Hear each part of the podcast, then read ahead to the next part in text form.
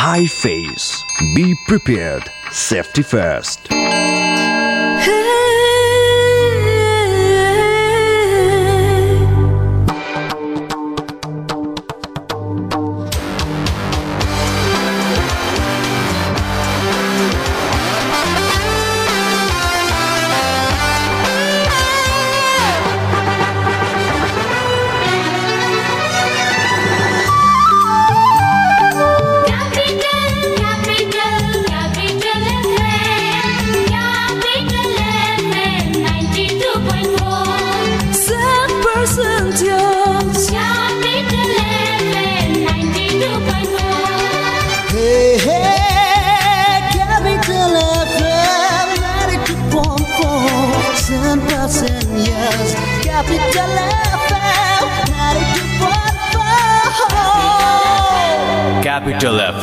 92.4. Saint Percentios. Capital समाचार capital समाचार capital समाचार Capital FM 92.4 MHz मा क्यापिटल समाचार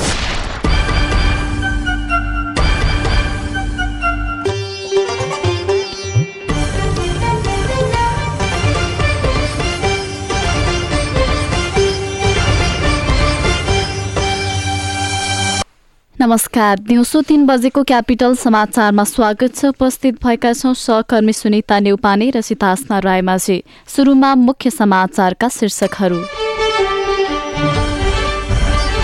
निवर्तमान सभामुख महरासँग बयान लिन सुरु। हत्या आरोपमा पक्राउ परेका निलम्बित काङ्ग्रेस सांसद आलमलाई पाँच दिन थुनामा राख्न अनुमति।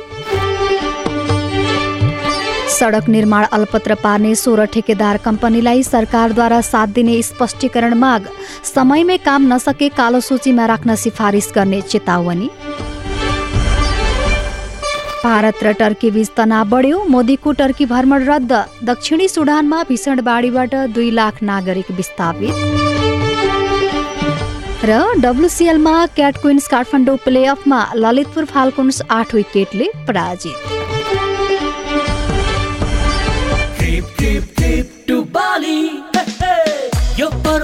जाँदैन कसैको हात खाली। उमङ्ग र उत्साहमा को हुन्छ भाग्यशाली। अब घुमेर किन्ने होइन गोदरेजको साथ घुम्ने। यसपालिको दसैँ तथा तिहारलाई बनाउनुहोस् अझ विशेष। नयाँ सोचका अप्लायन्सेसको साथमा र पाउनुहोस् नगद छुटको साथ बाली घुम्ने मौका। जाने होइन त बाली यसपालि गोदरेज अप्लायन्सेस क्यापिटल मिडिया ग्रुपले तयार पारेको क्यापिटल समाचार क्यापिटल नेटवर्क मार्फत काठमाडौँमा capital FM ninety two point four megahertz प्रदेश नम्बर एकबाट radio Sarangi one one point three megahertz Gandaki प्रदेशमा radio Sarangi ninety three point eight megahertz सहित देशभरका विभिन्न चौतिसवटा रेडियो स्टेशनबाट एकैसाथ सुनिरहनु भएको छ। हामीलाई अनलाइनमा सिएफएम अनियर डट कम र रेडियो सारङ्गी डट कमबाट संसारभर एकैसाथ सुन्न सकिन्छ। समाचार अब विस्तारमा। यौन दुर्व्यवहारको आरोप लागेका निवर्तमान सभामुख कृष्ण बहादुर महरासँग प्रहरीले बयान लिन शुरू गरेको छ। सरकारी वकिल कार्यालयका प्रमुख चन्द्रकान्त खनालका अनुसार आजदेखि सरकारी वकिल समक्ष प्रहरीले उहाँको बयान लिन शुरू गरेको हो। प्रहरीले लिने बयान सरकारी वकिल समक्ष लिनुपर्छ। महरामाथि अनुसन्धान गर्न काठमाडौँ जिल्ला अदालतले उहाँ पक्राउ परेको दिनदेखि लागू हुने गरी तेह्र दिनको समय दिएको थियो। सो समय आज सकिँदैछ। आज बयानपछि उहाँमाथि अनुसन्धान गर्ने म्याद थप्न सकिने सरकारी वकिल कार्यालय स्रोतले जनाएको छ। महरालाई संसद सचिवालयमा काजमा कार्यरत कर्मचारी रोशनी शाहीले यौन दुर्व्यवहार गरेको आरोप लगाएकी थिइन्। सोही आरोपका आधारमा महरा पक्राउ परे पनि उनले भने पटक पटक बयान फेर्दै आएकी छन्। यता हत्या आरोपमा पक्राउ परेका नेपाली कंग्रेसका निलम्बित सांसद अफ्ताब आलममाथि अनुसन्धान गर्न पुनः पाँच दिनको म्याद थप गरिएको छ। यसअघि थपिएको सात दिनको म्यादमा अनुसन्धान नसकिएपछि प्रहरीले पुनः पाँच दिनको म्याद पाएको हो। प्रहरीले अनुसन्धानका लागि सात दिनको म्याद मागे पनि जिल्ला अदालत रौट रौतहटका न्यायाधीश चाणकमणि अर्याल कुइजलासले प्रहरीलाई पाँच दिनको म्याद दिएको हो। प्रहरीले आलमलाई हत्या आरोपमा गत आइतबार पक्राउ गरेको थियो। दुई हजार चौसठी चैत्र सत्ताइस राति रौतहटको राजपुर खरदवासमा भएको बस बम विस्फोटको घटनामा संलग्न भएको उनीमाथि आरोप लागेको छ। आलम रौतहट क्षेत्र नम्बर दुईबाट निर्वाचित सांसद हुन्। उनको सांसद पद हाल निलम्बनको अवस्थामा रहेको छ। यसैबीच नेपाली कम्युनिष्ट पार्टी नेकपाका सांसद पार्वत गुरूङको जिल्ला अदालत काठमाडौँमा बयान शुरू भएको छ। दोलखाबाट प्रतिनिधि सभा सदस्यमा निर्वाचित गुरुङलाई ज्यान मान्ने उद्योग मुद्दामा जिल्ला अदालत काठमाडौँले पैंतिस दिने म्याद जारी गरेको थियो। अदालतमा म्याद जारी गरेपछि सांसद गुरुङ आज अदालतमा उपस्थित हुनुभएको हो। उहाँको बयान अहिले जारी रहेको छ। अदालतले जारी गरेको म्याद जिल्ला प्रहरी कार्यालय दोलखाले तामेली गरेको थियो। सांसद गुरुङसहित सातजना विरूद्ध अदालतले म्याद जारी गरेको थियो। उनीहरूमाथि निर्वाचनका समयमा एक व्यक्तिमाथि ज्यान मार्ने उद्देश्यले सांघातिक आक्रमण गरेको भन्दै मुद्दा दायर भएको थियो।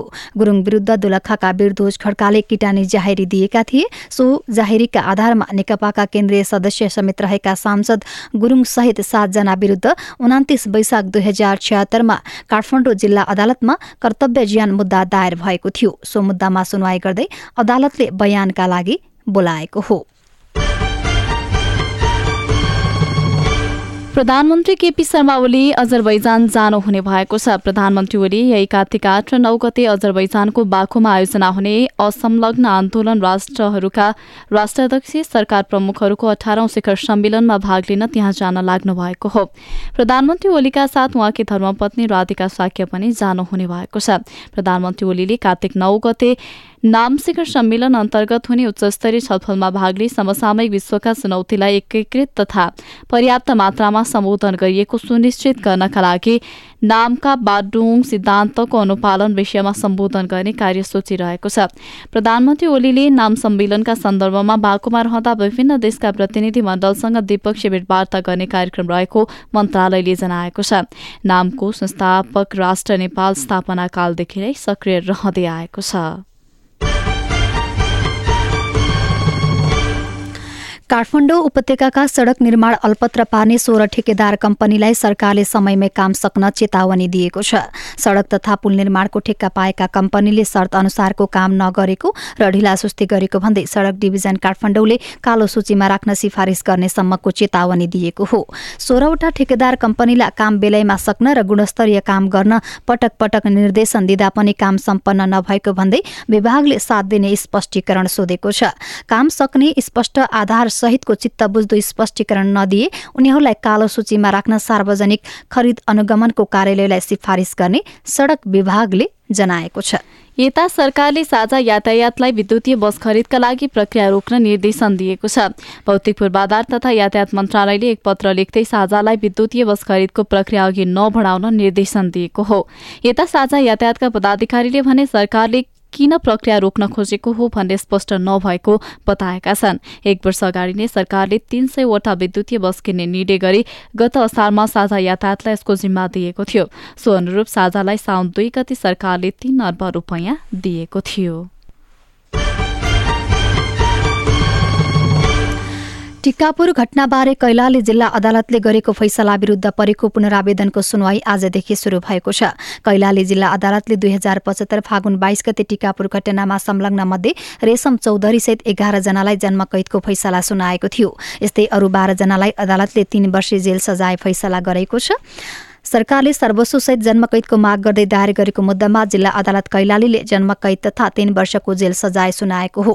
जिल्ला अदालतको फैसला विरूद्ध सरकारी वकिलको कार्यालय र सजाय पाएकाहरूले उच्च दिपायलमा पुनरावेदन गरेका थिए। सरकारी वकिलको कार्यालयले सजाय थोरै भएको भन्दै र सजाय पाएकाहरूले घटना राजनैतिक भएकाले आफूलाई सजाय हुन नहुने भन्दै पुनरावेदन गरेका हुन्। सो पुनरावेदनको मिसिल हेरेर आजदेखि उच्च अदालत दिपायलमा सुनवाई शुरू भएको हो। राष्ट्रिय जनगणना दुई हजार अठहत्तरमा शिक्षक नखटाइने भएको छ। केन्द्रीय तथ्याङ्क विभागले आज पत्रकार सम्मेलन गरी सबैको सुझाव अनुसार जनगणनामा शिक्षकहरूलाई नखटाउने निर्णय गरिएको जनाएको हो। शैक्षिक क्यालेण्डर नबिग्रियोस् भनेर सबैतिरबाट सुझाव आएको भन्दै विभागका जनसङ्ख्या निर्देशक डुन्नी राज लामी छानेले अब गणक सुपरिवेक्षकमा बेरोजगार युवालाई भर्ना गरिने जानकारी दिनुभएको छ। उहाँका अनुसार त्रिचालिस हजार दुई सय सतहत्तर गणक र नौ हजार भन्दा बढी सुपरभाइज नयाँ भर्ना गर्नेछ। तथ्याङ्क विभागले राष्ट्रिय जनगणना दुई हजार अठार दुई हजार अठहत्तरको लोगो र नारा समेत सार्वजनिक गरेको छ। सरकारले विश्वका विभिन्न देशमा नेपाल भ्रमण वर्ष सम्भावना दूतहरू नियुक्त गर्ने भएको छ। संस्कृति पर्यटन तथा नागरिक उड्डयन मन्त्री योगेश कुमार भट्टराईले नेपाल भ्रमण वर्ष दुई हजार बीसलाई सफल बनाउन विश्वका विभिन्न मुलुकमा तत्काल सम्भावना दूतहरू नियुक्ति गर्ने तयारी गरिएको जानकारी दिनुभयो। त्यसका लागि उहाँले उपयुक्त व्यक्तिको छनौटका लागि सिफारिस गर्न गैर आवासीय नेपाली संघ एनआरएनएलाई आग्रह गर्नुभएको छ। आज एनआरएनएका नवनिर्वाचित पदाधिकारी संघको सामूहिक भेटमा मन्त्री भट्टराईले गैर आवासीय नेपालीहरूले सहयोग गरे नेपालमा पर्यटन प्रवर्धन गर्न कुनै समस्या नरहेको स्पष्ट पार्नुभयो। निजी हवाई सेवा प्रदायक कम्पनी हिमालयन एयरलाइन्सले आगामी आइतबारबाट चीनको बेजिङ उडान गर्ने निश्चित भएको छ। अक्टोबर सत्ताइसबाट सातामा दुईवटा उडान हुने एयरलाइन्सका उपाध्यक्ष विजय श्रेष्ठले जानकारी दिनुभएको छ। एयरलाइन्सले चीनको बेजिङका लागि केही समय अगाडि मात्रै सञ्चालनमा आएको डासिङ बिना विमानस्थलमा उडान गर्न लागेको छ उहाँका अनुसार सत्ताइस अक्टोबरको पहिलो उडानपछि सातामा मंगलबार र शुक्रबार गरी नियमित दुई उडान हुने र केही समयपछि भने दैनिक उडान गर्ने तयारी रहेको छ। एयरलाइन्सले सत्ताइस अक्टोबर अगाडि नै एयरबस तीन सय उन्नाइस विमान नेपाल ल्याएर उडान गर्ने तयारी गरे पनि सफल भने हुन नसकेको छैन। तत्कालका लागि ए तीन सय बीस विमान मार्फत नै उडान गर्ने श्रेष्ठको भनाइ छ।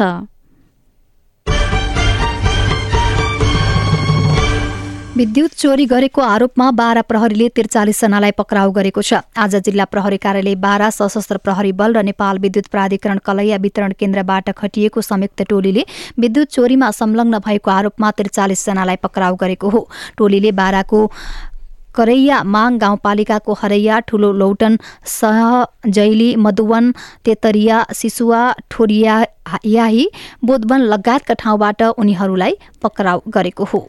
यस्तै धनगढीको फुलबारीमा गौहत्यामा संलग्न रहेको आरोपमा दुईजना नाबालक सहित तीनजना पक्राउ परेका छन्। जिल्ला प्रहरी कार्यालय कैलालीले वडा नम्बर चौध के बयालिस वर्ष अशोक तामाङ र अन्य दुईजना नाबालकलाई पक्राउ गरेको हो।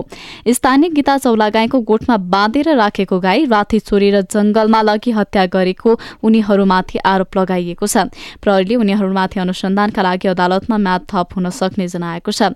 उनीहरू विरुद्ध गौ हत्यामा मुद्दा दर्ता भएको जनाइएको छ। राति गोठमै बाँधेको गाई बिहान मासु निकालिएको अवस्थामा स्थानीयले जनकल्याण सामुदायिक वनमा भेटेपछि प्रहरीलाई खबर गरेका थिए।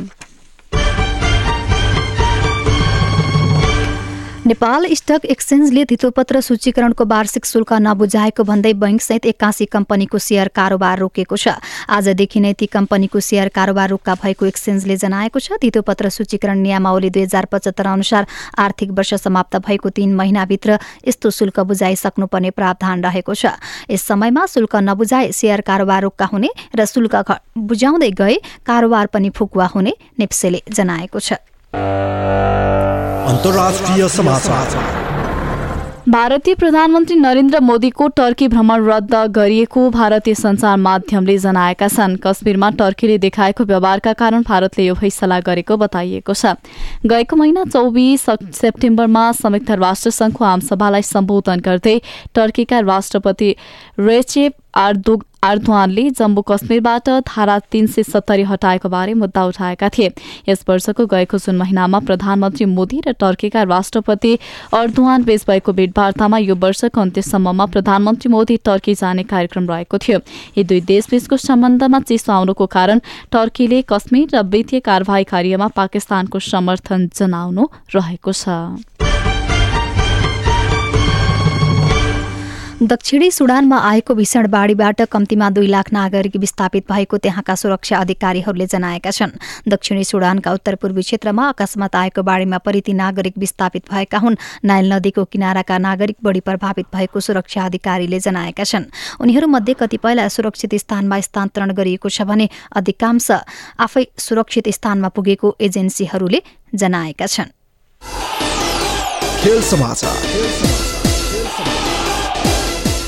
खेल समाचार क्याट क्विन्स काठमाडौँ राजधानीमा जारी वुमेन च्याम्पियन्स लिग डब्लुसिएल क्रिकेटको प्ले अफमा पुगेको छ। आज भएको खेलमा ललितपुर फाल्कुन्सलाई आठ विकेटले पराजित गर्दै काठमाडौँ प्ले अफमा पुगेको हो। किर्तिपुर स्थित टियु क्रिकेट मैदानमा ललितपुरले दिएको एक सय छ रनको सामान्य लक्ष्य काठमाडौँले सत्र ओभर दुई बलमा मात्र दुई विकेट गुमाएर पूरा गरेको हो। यसअघि टस जितेर पहिलो ब्याटिङ गरेको ललितपुरले बीस ओभरमा पाँच विकेट गुमाएर एक सय पाँच रन बनाएको थियो। जितसँगै काठमाडौँले चार खेलमा छ अङ्क जोडेको छ। काठमाडौँलेको दोस्रो स्थानमा छ। ललितपुर भने प्रतियोगिताबाट बाहिरिएको छ। चितवन राइनोज यसअघि नै प्ले अफ पुगिसकेको छ।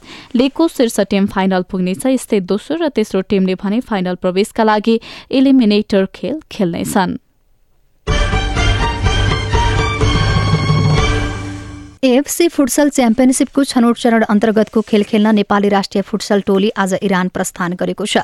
यही कार्तिक छदेखि आठ गतिसम्म हुने उक्त छनौट चरणको खेलका लागि चौध खेलाडी र छ अफिस अफिसियल सहित बीस सदस्य नेपाली टोली त्यसतर्फ प्रस्थान गरेका हुन्। छनौट खेलमा नेपाल समूह एमा रहेको छ। नेपालको समूहमा ताजकिस्तान उज्बेकिस्तान र अफगानिस्तान रहेका छन्।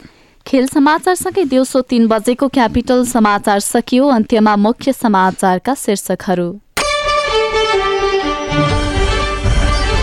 निवर्तमान सभामुख महरासँग बयान लिन सुरु हत्या आरोपमा पक्राउ परेका निलम्बित काङ्ग्रेस सांसद आलमलाई पाँच दिन थुनामा राख्न अनुमति। सडक निर्माण अल्पत्र पार्ने सोह्र ठेकेदार कम्पनीलाई सरकारद्वारा साथ दिने स्पष्टीकरण माग समयमै काम नसके कालो सूचीमा राख्न सिफारिस गर्ने चेतावनी। भारत र टर्की बीच तनाव बढ्यो। मोदीको टर्की भ्रमण रद्द। दक्षिणी सुडानमा भीषण बाढीबाट दुई लाख नागरिक विस्थापित। र डब्लुसिएलमा क्याट क्विन्स काठमाडौँ प्लेअफमा ललितपुर फाल्कुन्स आठ विकेटले पराजित। हवस् त दिउँसो तीन बजेको क्यापिटल समाचार सकियो। हामी अपरान्न चार बजे अर्को समाचारका साथ उपस्थित हुने नै छौँ।